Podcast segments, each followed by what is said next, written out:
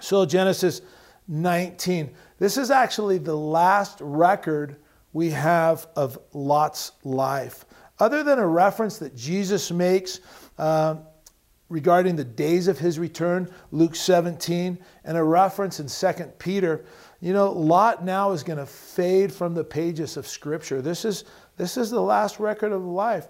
And I think it's this chapter, Genesis 19, I think it's one of the saddest chapters in the Bible. But it's so very necessary for us to see what a life spent walking in the Spirit, you know, not leaning on our own understanding, what that life looks like, versus, you know, the life that Lot led, you know, seeking, um, you know, walking by sight, not seeking the Lord, leaning on his own understanding, and then seeing what the end result of that life is. You know, how we need to be warned about the decisions we make in the flesh, right? And those decisions, they bring out these tremendously terrible consequences into our lives. And honestly, for some reasons, you know, I think that there's some Christians that think these warnings don't apply to them. I mean, these warnings are for the other guy, but it's not true, right? God's warning is for each one of us individually to consider and to heed. And I actually view God's warning as just His grace, it's His mercy, right? Because He wants to warn us, He wants to instruct us in a way to live a life that we can avoid the catastrophes of bad decisions, decisions that are made in the flesh. So, in His love, He warns us. There are so many contrasts to be made between the life of Abraham, like chapter 18, and here, chapter 19, the life of Lot. You know, Abraham, Abraham, he sought God's heart. You know, Lot, he walked by sight. He was in the flesh. He made his own decisions. You know, and you might recall back in the study, we, we looked about his bad decisions, how they were worldly. And, and you know, just again, we're going to see the result that they bring in his life. And at the end of the study today, we'll look at some contrast between Abraham and Lot, right? You might remember last week we saw the Lord and two angels. They appeared to Abraham as he's sitting in the tent, um, you know, sitting in the door of his tent. And at the end of Genesis 18, we read that the Lord stayed with Abraham while these two angels went on to Sodom and, and uh, you know, the Lord then just enters into this dialogue with Abraham. Some people see it as a negotiation. I don't see it that way. Um, I think it's just, you know, this conversation that the Lord has with Abraham. And you might turn back, Genesis 18, verse 17 says, And the Lord said, Shall I hide from Abraham what I am doing? God reveals to Abraham, Abraham, uh, what he's what he's going to do. He's headed off to the cities of the plains there, and he's going to uh, bring judgment because of the sin that's come up to him, right? And Abraham says, you remember, he says, Lord, you know, you're not going to uh, judge the righteous with the wicked, are you? Far be that from you. And um, that was the thing that God wanted Abraham to understand about him right? If you look at verse 19, Genesis 18, verse 19, the beginning says, For I have known him, speaking to Abraham, and in order that he may command his children and his household after him. The Lord wanted to reveal to Abraham what he was going to do because he knows that Abraham is going to instruct his family and charge his family um, to keep the way of the Lord, and to do righteousness and justice. Abraham's going to pass on the information that he has of God. He's, he, he's going to pass on what he knows about God to the next generation. He's going to pass on what he knows about the truth. He's going to pass on to his family what he knows about God's word. And the Lord wanted Abraham to know what he was doing so that when he passed on that information, it would be done accurately in regards to um, God's plans right? And then Abram, we see verse 18, verse 23, uh, chapter 18, verse 23. Abram, he enters into, you know, he begins to intercede in prayer um, for the righteous of Sodom. Verse 23 says, And Abraham came near. and he presents to the Lord his request. And that's what prayer is all about. It's all about drawing near to, to the Lord. Hebrews 10 22 says, Let us draw near with true heart, with a true heart and full assurance of faith. And the things that Abraham began to lay out before the Lord as he's interceding for the righteous of the righteous there in Sodom, what he's laying out before the Lord are the very things the Lord actually wants to say yes to. It wasn't a no- negotiation as much as it was just this conversation between two friends, between the Lord and the friend of God. And this is where we pick up the story in Genesis 19. Verse 1 says, Now the two angels came to Sodom in the evening, and Lot was sitting in the gate of Sodom. And when we read of people in this time, they're sitting in the gate. What it means is that they're part of the leadership of the city, they're one of the elders of the city. It was in the city gates where the, the leaders would gather and they would give advice, they would witness legal proceedings, uh, they would make civic uh, decisions. And here we see, or at least we're going to see very soon, that Lot is actually called, he's referred to as a judge of the city. When we last saw Lot in Genesis 14, Lot and the inhabitants of Sodom, you might remember, they were captured and taken prisoner by Chedorlaomer, the king of Elam. And you may recall that it was Abram that rescued Lot and rescued all the inhabitants of the city of Sodom. And Lot, before he was captured, he was an inhabitant of, of Sodom. And here we see he's, he's a judge in the city, he's a leader in the city. And just to understand, you know, why, why he would go back to Sodom, I have, I have no understanding. I don't know why. I mean, just think about it. Lot, why would you go back to Sodom? Peter said that Lot, 2 Peter 2 7, he was oppressed by the filthy conduct of the wicked. And it would seem to me that after being rescued by Uncle Abraham and having Abraham as a relative, there was some you know, advantages that were afforded to Lot, at least politically speaking. And that's how he was raised up to be a leader in the city, maybe. But again, I would think that living in a wicked city, being taken captive by the enemy, and then being rescued by the Lord would cause Lot to rethink his life. Maybe even consider, maybe Lot, would you consider that maybe you're out of the will of God?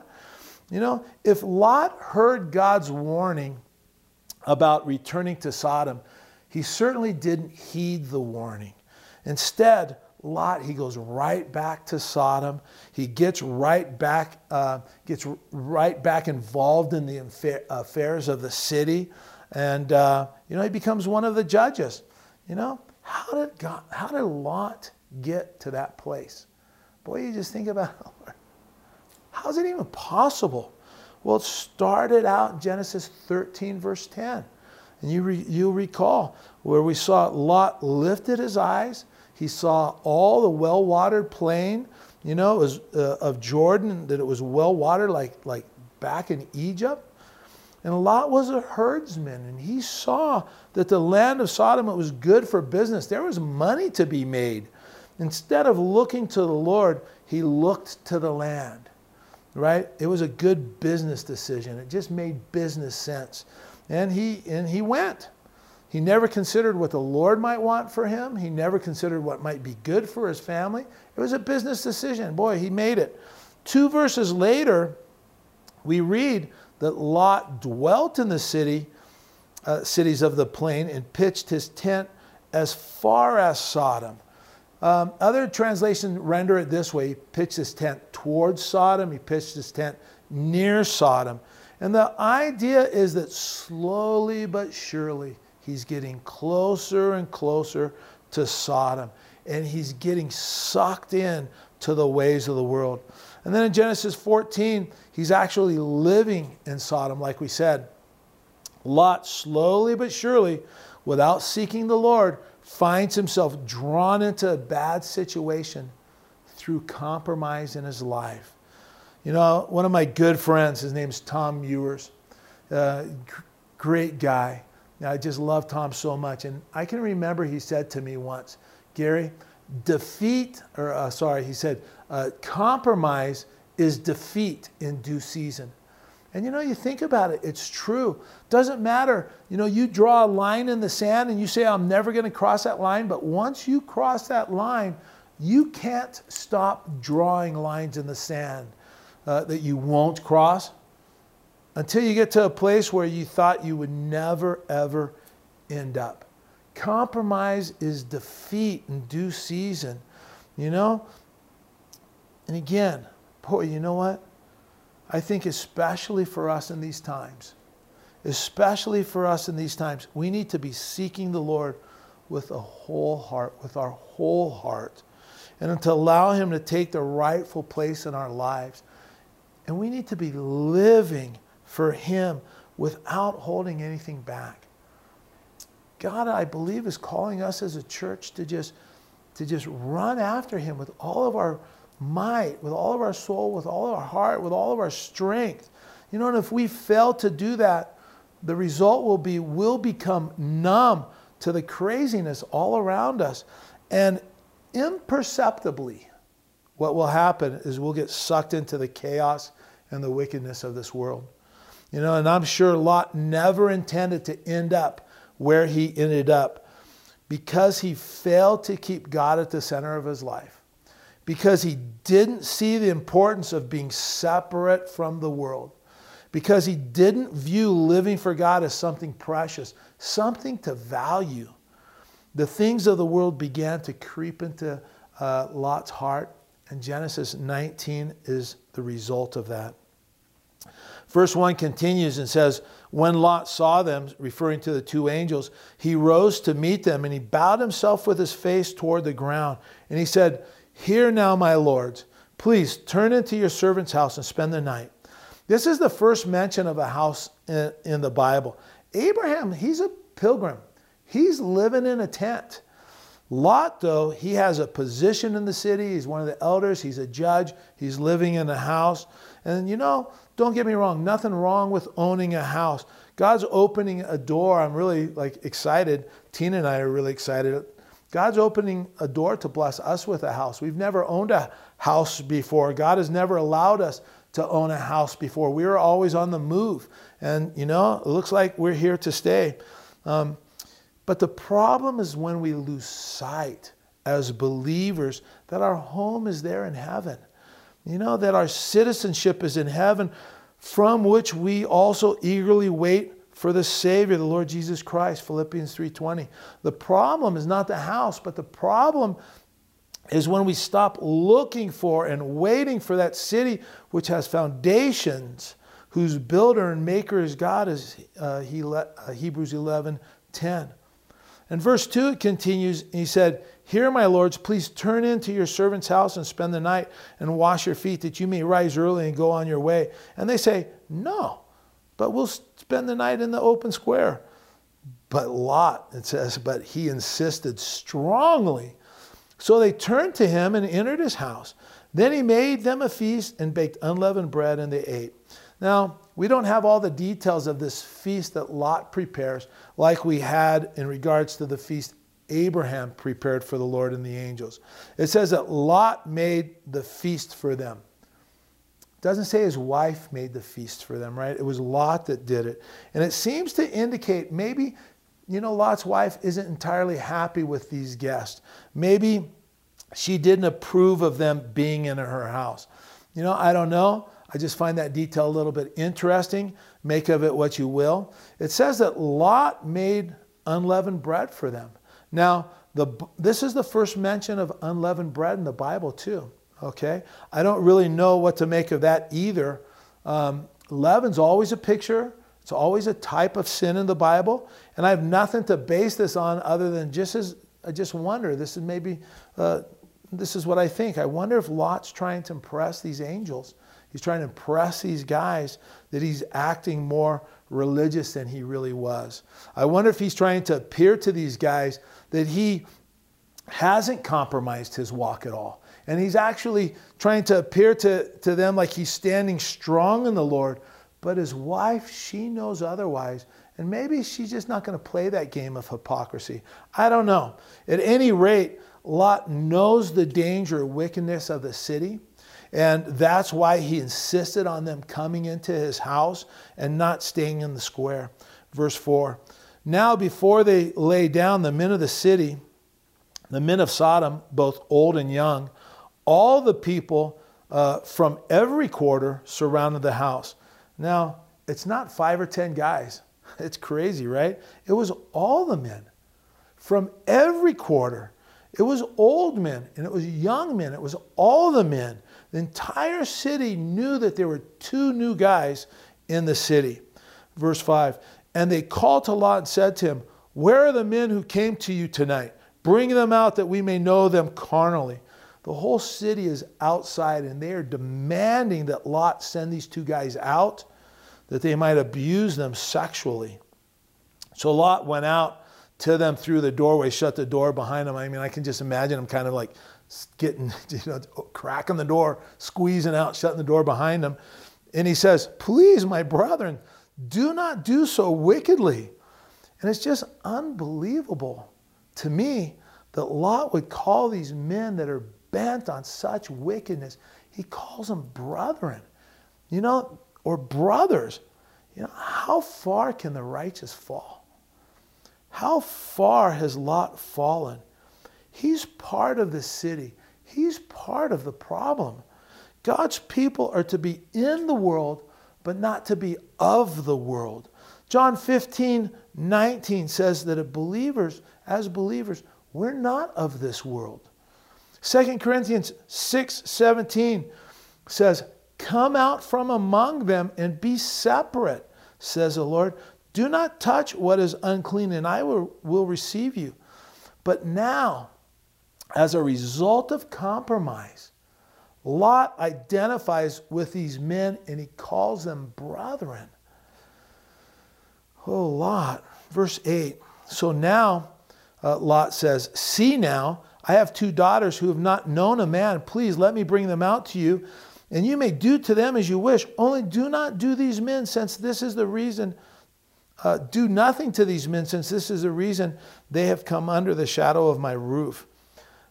The, act of offering his daughters to this mob goes way beyond uh, Middle Eastern hospitality, right? This is not normal at all.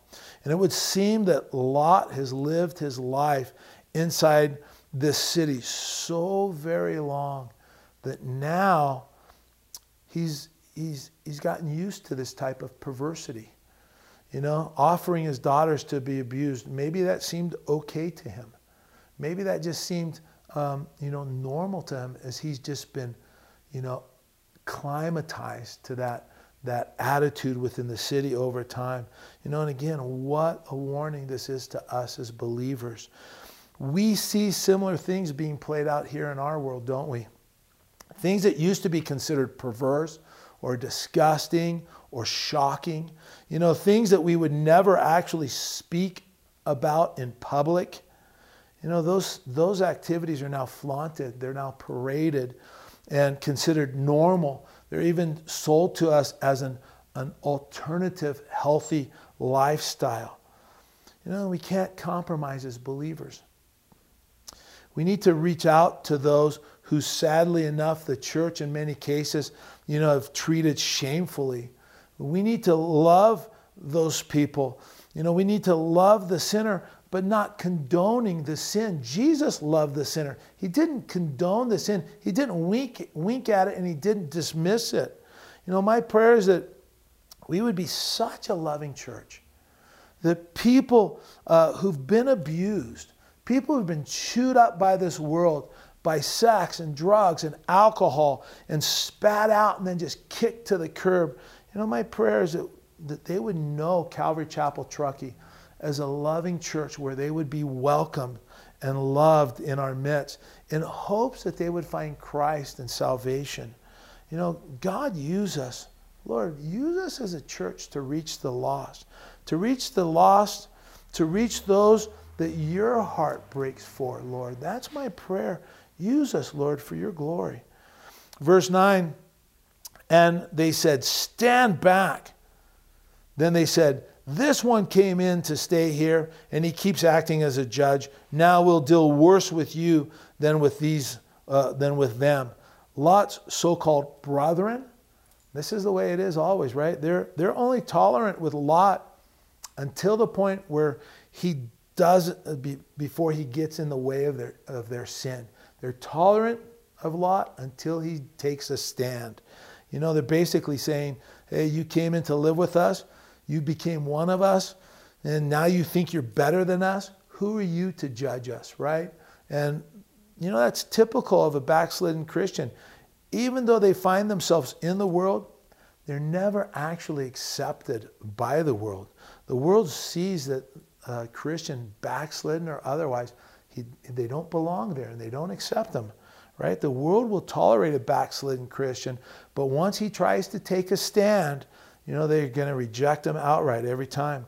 Verse 9 So they pressed hard against the, the man Lot and came near to break down the door. But the men reached out their hands and pulled Lot into the house with them and shut the door. And they struck the men who were at the doorway of the house with blindness, both small and great, so that they became weary of trying to find the door.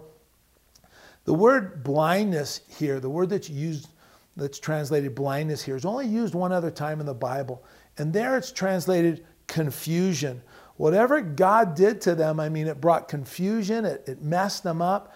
But you know what? It doesn't stop them. You know, they start feeling around for the door. And how crazy is it that their sexual, their sinful sexual desires are not deterred by the loss of their sight? Man, you know, the same thing is true in our world today. Sin leads to blindness and then ultimately to judgment. And when people, even when people become aware of the result of their sin in their lives, right? They still want to satisfy those sinless desires regardless of the consequences it'll bring into their life. These men of Sodom have experienced God's grace and that they were rescued by Abraham. And now they're willingly forgetting the blessings of God to engage in their lustful desires and sin. That's so sad because it's in our world today. You know, this country of ours has experienced so much of God's grace, God's goodness. And we've turned our back on God as a country in an effort to throw him off from any kind of rule uh, over our lives, you know, so that as a nation we can run after what we think is right, so that we can run after our sinful uh, desires. And boy, you know what? The world needs Jesus. You know what? America needs Jesus. Truckee needs Jesus. Verse 12 Then the men said to Lot, These men are, are the angels. They say to Lot, Have you anyone else here? Son in law? Your sons? Your daughters? Whomever you have in the city, take them out of this place. If it were not for this verse right here, we would never know that Lot had sons. They're never mentioned again, they were never mentioned before, and it would seem that Lot's life of compromise, you know, had such a negative effect on his sons that they're never mentioned again. Verse 13. For we will destroy this place because the outcry against them has grown great before the face of the Lord, and the Lord has sent us to destroy it. The world is headed for judgment.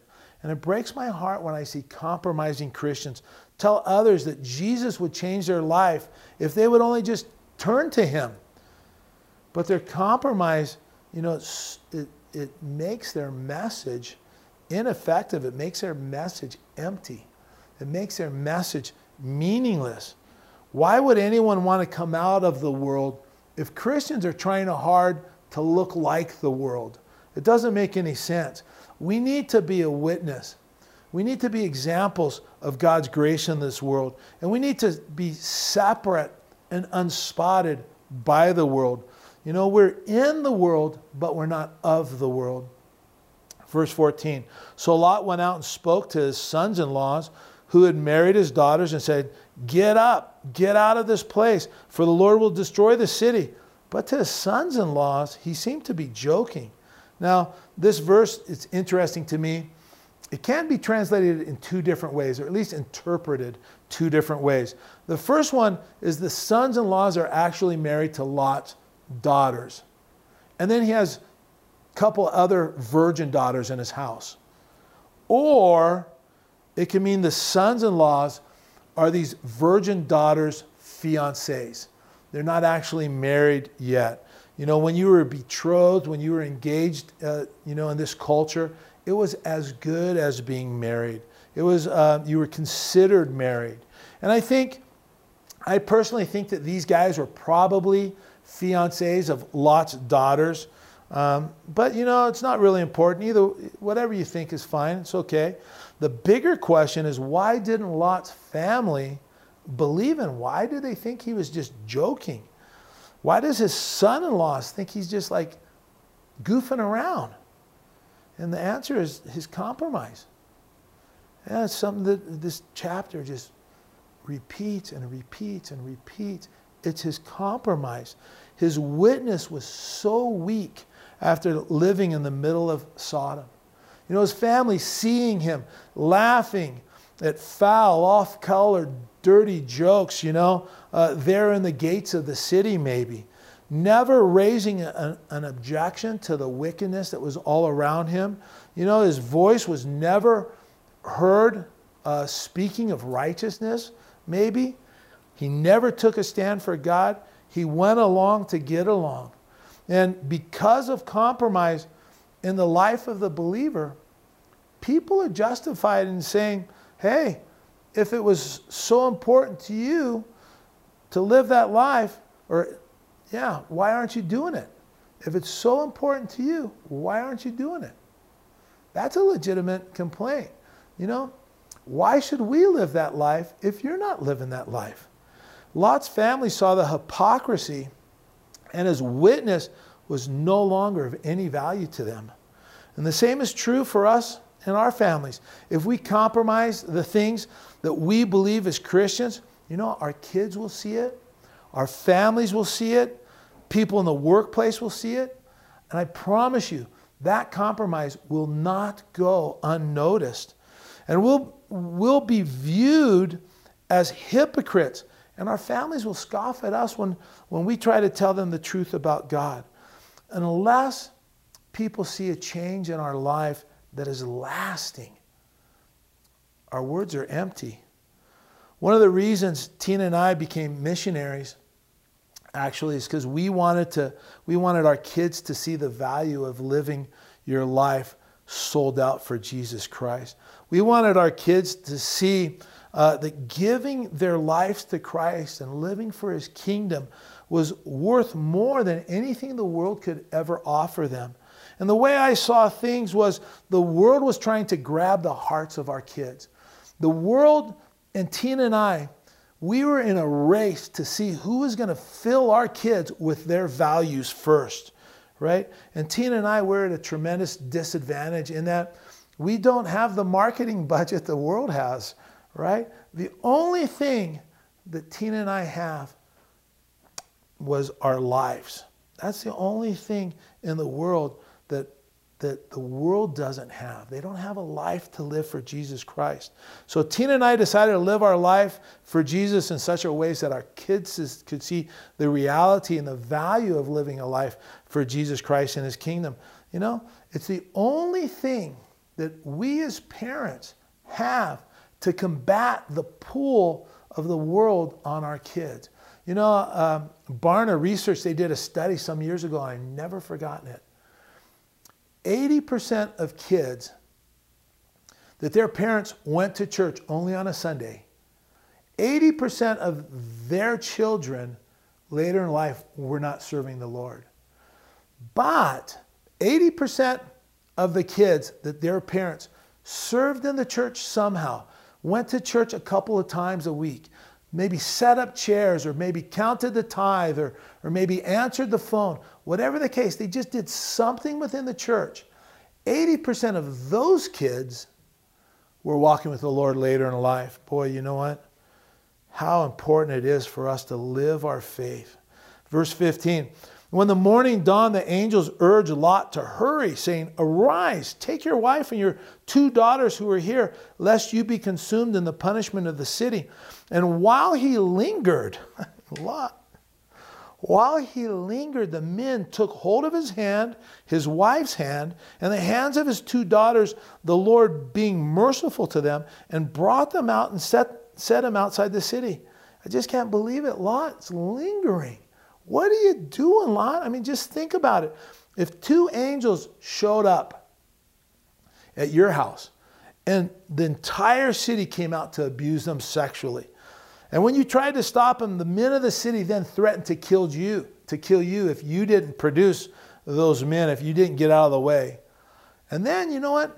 The angels grab you, pull you back in the house, strike the, strike the men of the city with blindness, and they say to you, Get your family out of here because all hell is going to be unleashed on the city in judgment tomorrow. I mean, you know what? I wouldn't think twice to get out. I wouldn't even wait. I would be gone. That's the last place I want to hang out, someplace where God's judgment is going to fall. But these two angels, they literally, and this is what these verses tell us, they literally have to drag Lot and his family out of the city. Lot, what are you doing? You know, it just shows how blind we can become when we compromise and we play around and we flirt with sin. Verse 17. So it came to pass when they had brought them outside that he said, Escape for your life. Do not look back, nor stay away anywhere in the plain. Escape to the mountains, lest you be destroyed. And how amazing is our God who makes a way of escaping judgment to come. You know what? If you're not a believer today and you're watching, judgment is coming.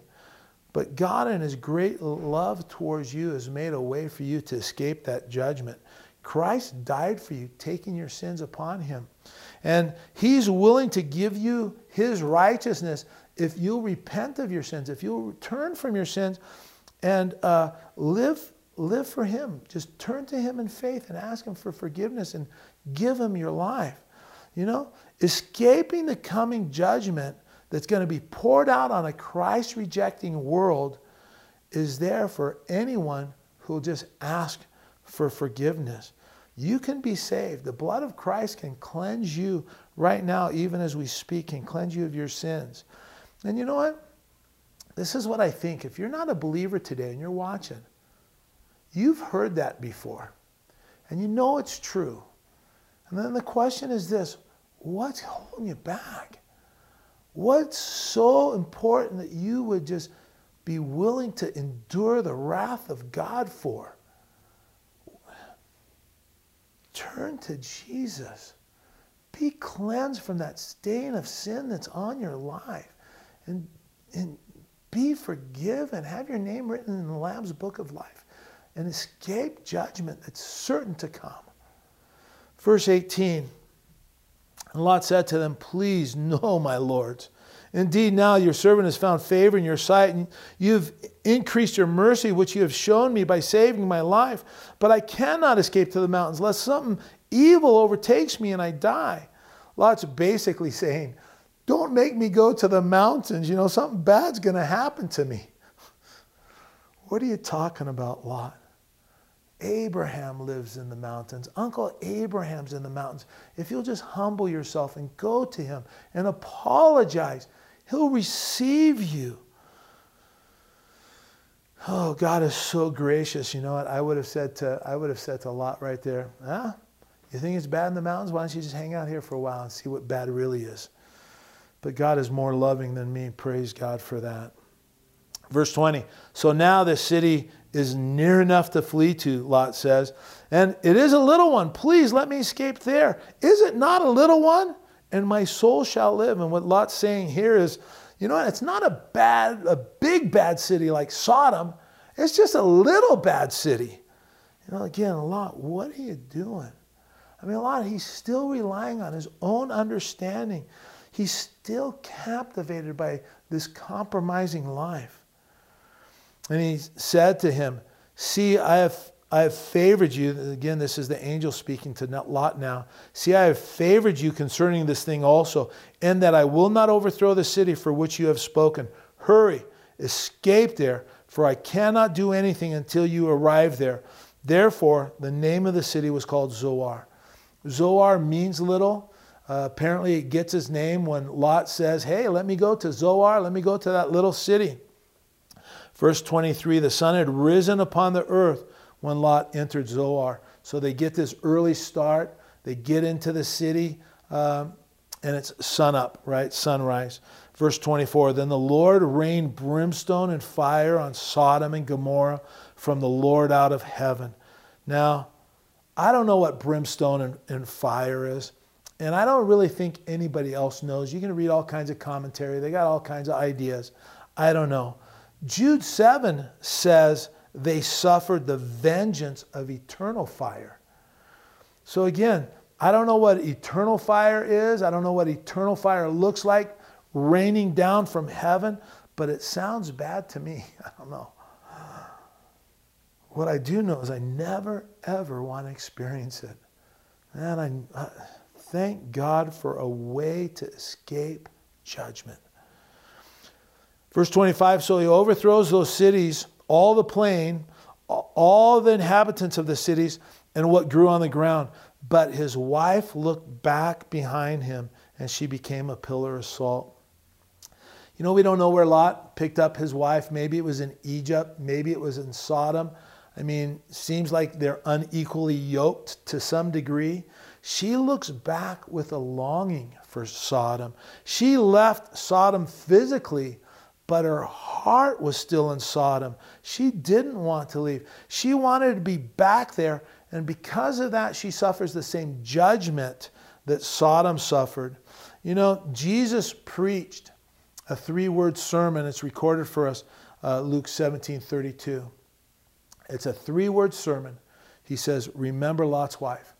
And the tenses of what Jesus said is be continually remembering Lot's wife.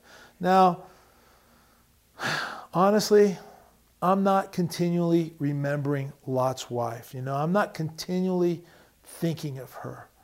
But I think what Jesus is saying when he, when he, when he brings up Lot's wife is be on guard. You know, make sure you guard your hearts. Friendship with, with the world will make you an enemy of God. And it happens so very subtly. It's imperceptible. You know, guard your heart. Let nothing come between you and me, is what Jesus, I think, would tell each one of us. Because the heart will make a convert of the mind. You know, whatever gets between you and Jesus, that's your true passion. And at the same time, that's your enemy. You know, it will be your downfall. Verse 27 Abraham went early in the, in the morning to the place where he stood before the Lord. Abraham's such a beautiful contrast to the life of Lot. Uh, Abraham went early in the morning to the place where he had met the Lord. You know, um, he had a place where he met the Lord. I would call this, you know, morning devotions. And I encourage you Get away with the Lord before all the stuff of the day gets heaped onto your plate. You know, last Tuesday, before I got to the church office at 9 in the morning, you know, I started my day off in the Word and in prayer like I always do. I wake up early, everybody's still sleeping, you know. And honestly, last Tuesday, I wouldn't have made it through the day had I not started my day that way. There was such an overwhelming amount of stuff that's on my plate, just pressures and just, you know, burdens that I'm carrying just cast up upon me that morning, even before I got to church. I'm telling you, you never know what kind of day is ahead of you when you wake up. Morning devotions are about survival for me. You know, time with the Lord in the morning is the only way I can make it through my day. And if you're not having morning devotions, if you're not spending real, meaningful time with the Lord, first thing in the morning, you know, as your pastor, could I just lovingly, gently encourage you to make that a habit in your life? You know what? It'll have a wonderful effect on your life.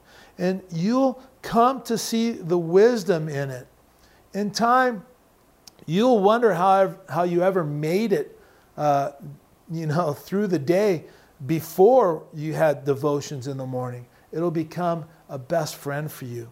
Verse 18 Then he, speaking of Abraham, looked towards Sodom and Gomorrah and toward all the land of the plain, and he saw and beheld, uh, behold, the smoke of the land which went up like a smoke of a furnace. And it came to pass when God destroyed the cities of the plains that God remembered Abraham and sent Lot out of the midst of the overthrow when he overthrew the cities in which Lot had dwelt. Lot was spared for the sake of another. He was spared for the sake of Abraham. God regarded the prayers of Abraham. And listen, you know, God has a message for us as a church. I'm convinced of it because this is just a topic that keeps coming up. Our prayers make a difference. We talked about it last Sunday. You know, we, we if you weren't with us last Sunday, I want to encourage you to, to watch that study on YouTube. We looked at Matthew 7, 7 through 11, which was Jesus' third mention of prayer in the Sermon on the Mount. You know, it's so important in our lives. We need to be engaging in it. We need to be laboring in it. And again, I just would invite you, come out to the underground prayer meeting. Just come out and just be there and just intercede for the church and people, marriages, you know, ministries within the body. Anyway, each of us, it's interesting. Lot is spared for the sake of another, but each one of us are spared for the sake of another. We're spared because uh, on the sake of Jesus Christ. How much we've been spared from since Christ died for our sin and he ever lives to make intercession for us. Boy, I can't even imagine it. If it wasn't for Jesus in my life, I would have thrown my life away so many times, so many different ways, you know. But God has spared me for the sake of Jesus Christ, my Savior. God has spared you for the sake of Jesus Christ your Savior. We owe all to Him. We owe all to Him. Verse 30 Then Lot went up out of Zoar and dwelt in the mountains, and his two daughters were with him, for he was afraid to dwell in Zoar, and he and his two daughters dwelt in a cave. Lot actually doesn't spend any time at all in Zoar like he said he wanted to because he's afraid. So, what does he do? He dwells in this cave out of fear. Here, this guy, remember, he, Uncle Abraham gave him the choice. Which way you want to go? You want to go right? You want to go left? It's up to you. You choose. What does he do? He chooses the best for himself. You know what? He made a decision without seeking the Lord. He had position in the city, he had a house, and now he has nothing. He winds up in a cave. The things of this world are fleeting. The only security that we have is found in Jesus Christ. And then verses 31 through 88 or 38. I mean, I don't even like I don't even like reading this part of the chapter. It's so so sad. Now the firstborn said to the younger, Our father is old, and there is no man on the earth to come into us, as is the custom of all the earth. Come, let us make our father drink wine, and we'll lie with him, uh, that we may preserve the lineage of our father. So they made their father drink wine that night, and the firstborn went in to, and, and lie with her father, and he did not know when she lay down and when she arose. It happened on the next day that the firstborn said to the younger, Indeed, I lay with my father last night. Let us make him drink wine tonight also, and you go in and lie with him, and uh, that we may preserve the lineage of our father. That then they made their father drink wine that night also. And the younger arose and lay with him, and he did not know when she lay down or when she arose. Thus, both the daughters of Lot were with child by their father. The firstborn, a son, and uh, the firstborn bore a son and called his name Moab. He's the father of the Moabites to this day. And the younger, she also bore a son and called his name Ben Ami. He's the father of the people of Ammon to this day. What these two girls show us is the influence that Sodom had on their lives. And really, what we're seeing here is the rebirth of Sodom and its wickedness being revived, being perpetuated in the lives of Lot's daughters through uh, Lot's daughters. And the troubles that come out of Lot's walking by sight and not looking to the Lord, the, the troubles that come out of Lot's compromise, man, has brought uh, such hardships into his life, such troubles into his life. And it's just unbelievable. And the lesson here is compromise will infect your family. The Moabites and the Ammonites turn out to be enemies of, of Israel. If we live in compromise, our kids will live in compromise because their sin nature, they have this bent towards sin instead of righteousness. It's just the natural bent of all mankind. We need to heed the warnings and cling to our Savior. We need to seek Him in His heart and His guidance in every decision that we make as believers.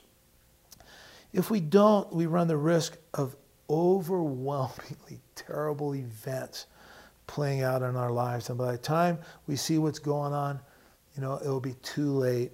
There'll be no way to make a change. So let's take a quick minute and look at the contrast be, uh, between Abram, Abraham and Lot. Uh, the Lord himself visited Abraham. Angels visited Lot. Abram called himself a servant and prepared a feast, and he gave milk and he gave butter and he prepared this choice calf. And then, as he served it to him, he stood behind them and, and to, just to make sure that if they needed anything, he would be there. Lot calls himself a servant. He prepares a feast. You know, no mention of what it was other than unleavened bread.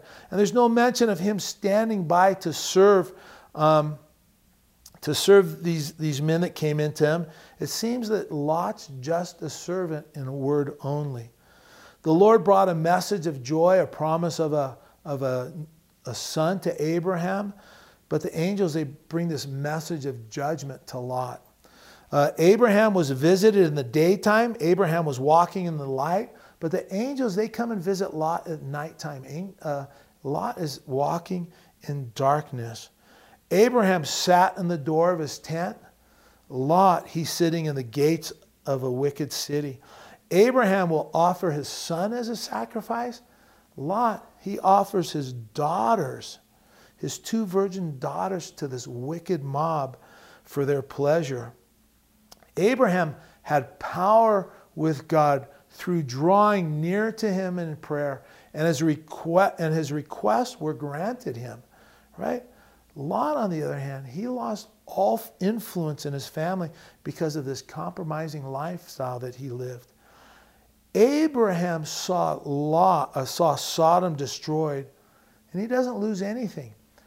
Lot sees Sodom destroyed, and he loses everything. He, he walks away with only his life.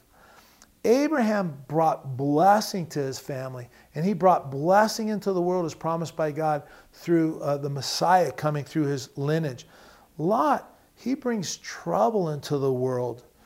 You know, he brings the enemies of Israel into the world, and he has no influence with his family or the city he lived in. I mean, this is such a, a sad and tragic chapter to me. It, it really is. It's, it's hard for me to go through it because it's not just a story. This is, this is reality.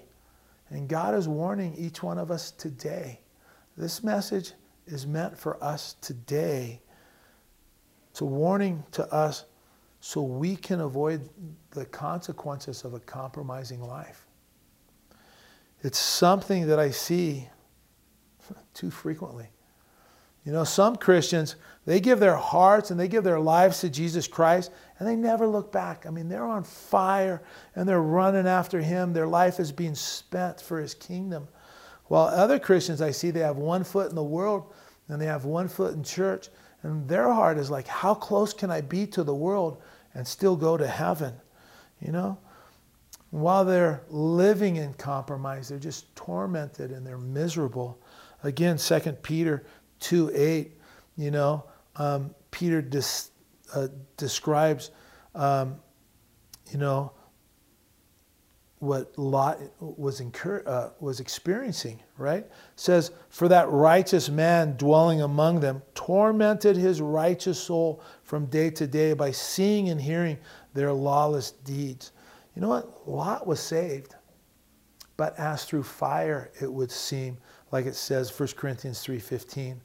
The first group, those that are Christians that are living for the Lord, that first group live a life of blessing and joy in spite of the hardships of life. And you know what? Make no mistake about it. Life is hard. God is good. Life is hard. We can't get those two things mixed up. Living for Christ may result in us having little materially speaking or having less materially speaking in this world.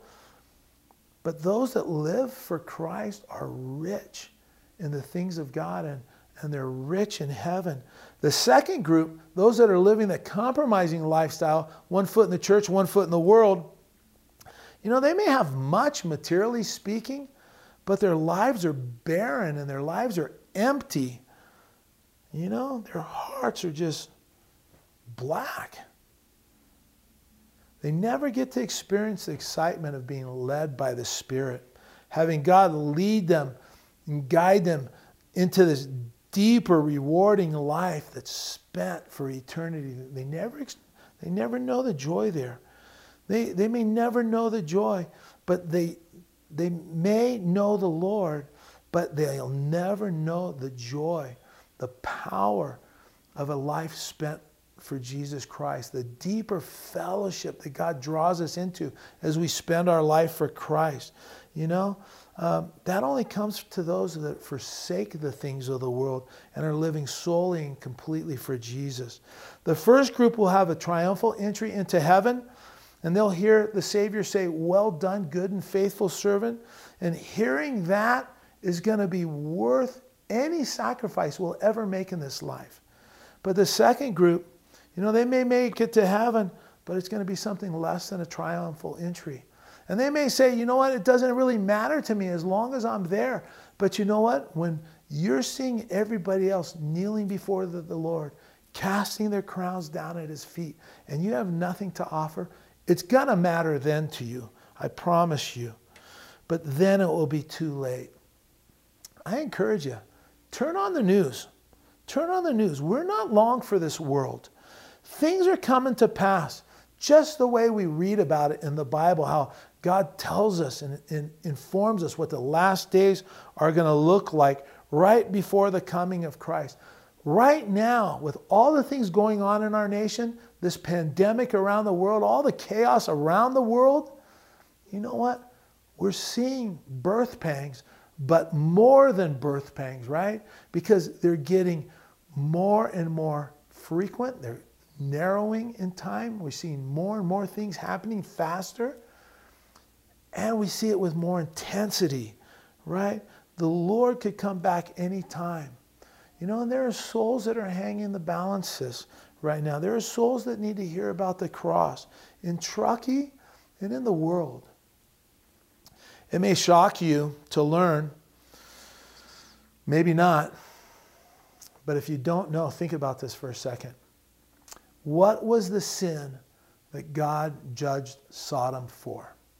You know, most people would immediately say, well, you know, it's the sin of homosexuality. And yes, the Bible declares homosexuality is a sin, but it's no more or no less of any other sin that you can think of. It's no worse than cheating on your taxes. It's no worse than lying to your mom or dad. It's no worse than sleeping with your girlfriend. You know, it's the same thing. But turn real quick with me, okay? Ezekiel chapter 16. Flip over there real fast. Ezekiel chapter 16, verses 49 through 50. Ezekiel 16, 49 through 50 says, Look, this was the iniquity of your sister Sodom. She and her daughter had pride, fullness of food, and abundance of idleness. Neither did she strengthen the hand of the poor and needy.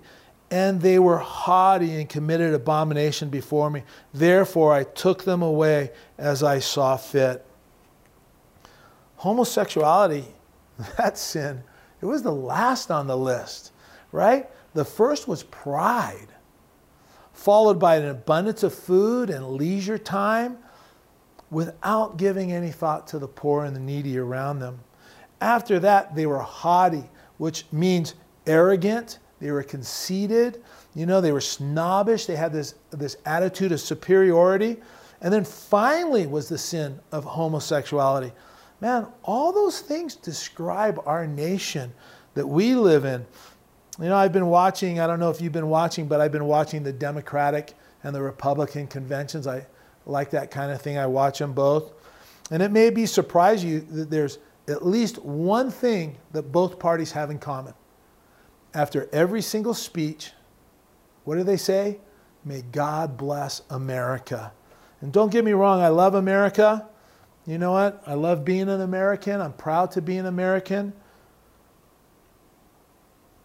but we've become a, a wicked country. You know, we think we're great because of our democracy, we think we're great because of our military, and we fail to give God the glory. Millions of babies every year are murdered in, in their mother's womb.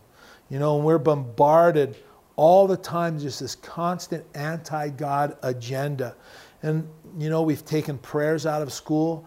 The country is now calling evil good and calling good evil. You know, Billy Graham said, if God doesn't judge America, he owes an apology to Sodom and Gomorrah. Listen, if you just put your Bibles down for a second and just tune in here, because this is, this is important right now. I believe God would call his church to repentance.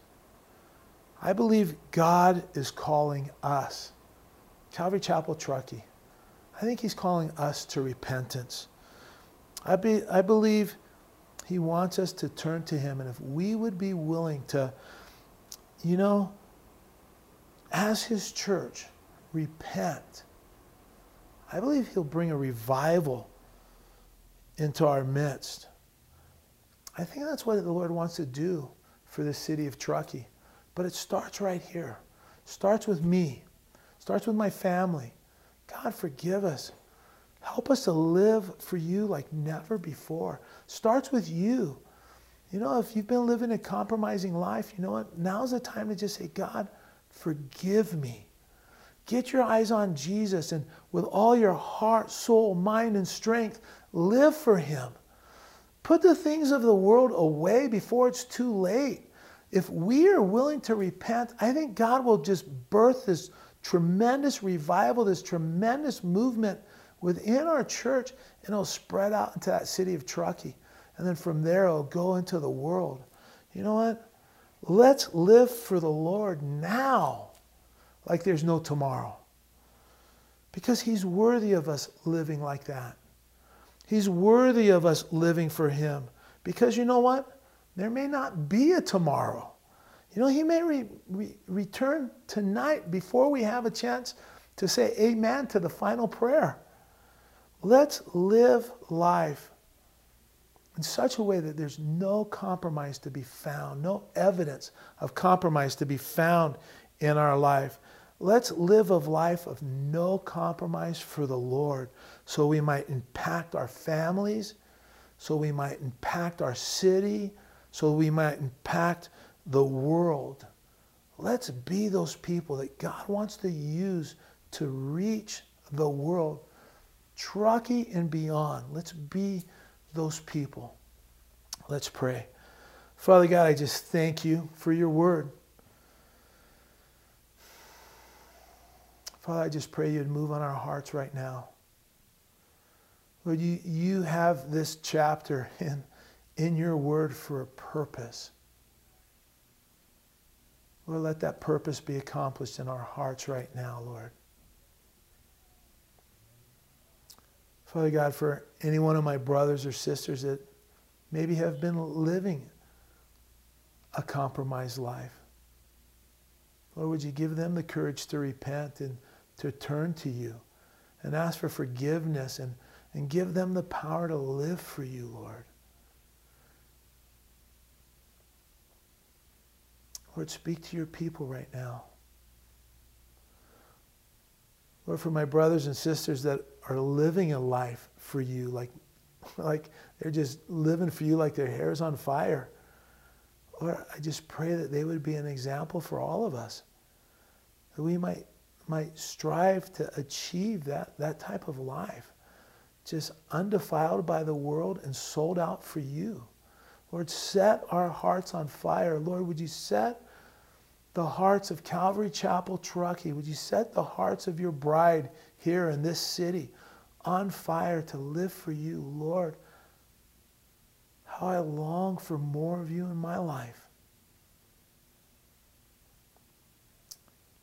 Lord, if there's anybody out there that doesn't know you, that is hearing your voice, maybe feeling, you know, the Spirit prompting them to give their life to you, Lord, would you give them the courage to turn from their sin and to turn to you, to ask for forgiveness, to ask you to come into their life, Lord? Would you help them confess that they are sinners, that they're less than perfect and they need a Savior? Lord, and then would you meet them? Would you meet them? Lord, have your way with this church. Lord, this is your church. Lord, I may be the pastor, but Lord, I'm an under shepherd at best. This is your church. Have your way with your church, with your people, with us, Lord. I ask it in your name, Jesus. Amen. Amen. Hey, um, you know, maybe if you, you prayed and you asked God to, to help you live a more committed life, and I just want to encourage you, would you just get a hold of me? Let's pray together. If you've asked Christ into your heart, you've never received him before, you know what? Let's get together. Let's just talk it over. Let's, let's, let me get a Bible in your hand and uh, we'll talk about it and answer any questions you have. If you're not a believer and you've been listening and you've made a choice not to live for the Lord, hey, let's talk about that too. Call a church office. Let's get together. Come into the office, sit down. Let's just hash things out, open the Word, and see what God's heart says about any one of those conditions that we may uh, be experiencing. So, Calvary Chapel Truckee, I love you guys. I'm praying for you. You know, I'm so happy to be here. Tina and I, we're here for the long haul. I hope you don't mind. We're, it seems like we're sticking around. God's going to bless us with a house. So excited about it. So, God bless you all. Have a great night.